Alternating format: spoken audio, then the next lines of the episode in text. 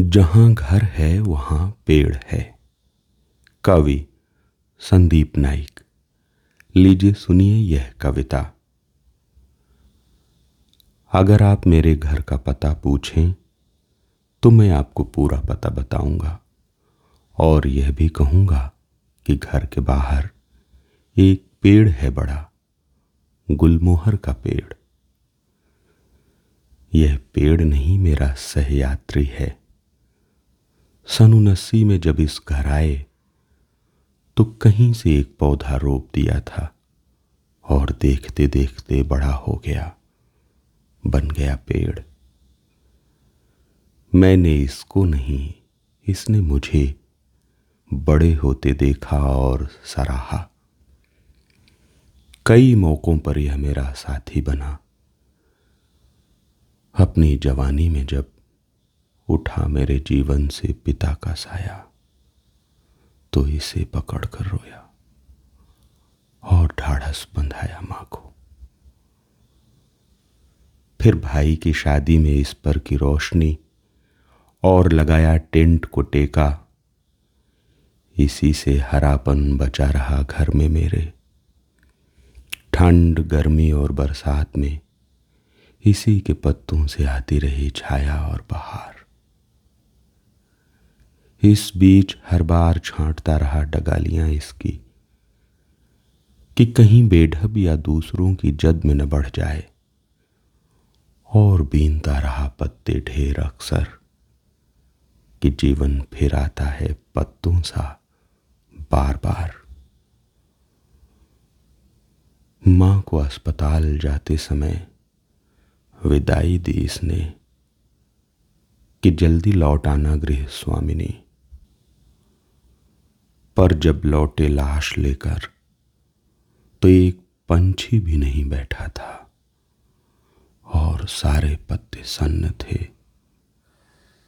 चुपचाप झर गया अगस्त में यह पूरा। फिर इसने एक नया आसमान खोला संभावनाओं का।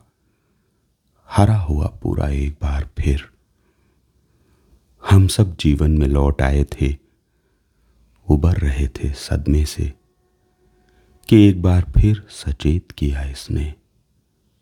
इस तरह की यह सूखने लगा जड़ों से।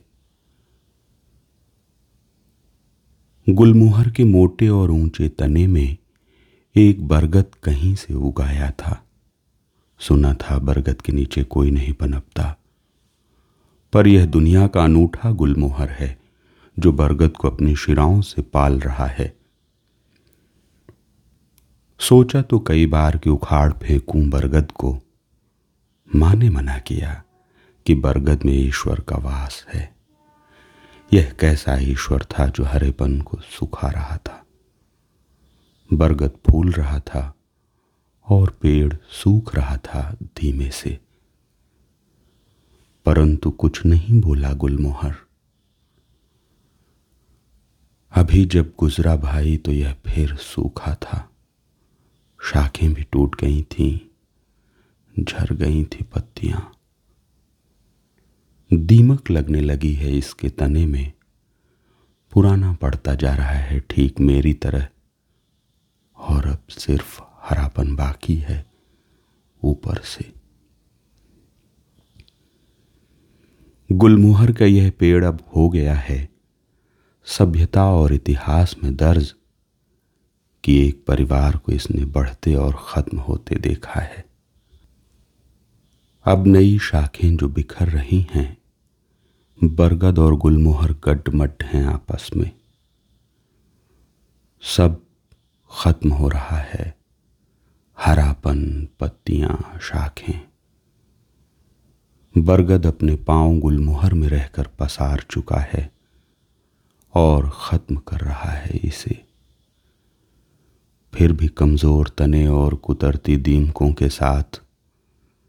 खड़ा है पेड़ अपनी पूरी ताकत के साथ। फिर सामने हैं गर्मियाँ और कड़ी धूप। फिर आएँगे राहगीर, बैठ जाएँगे इसकी छांव में। मांगेंगे पानी मुझसे और मैं उन्हें पानी देकर। ताकता रहूँगा इसके हरेपन को, निहारूँगा। और आपको कहूँगा कि जहाँ पेड़ है वहाँ घर है।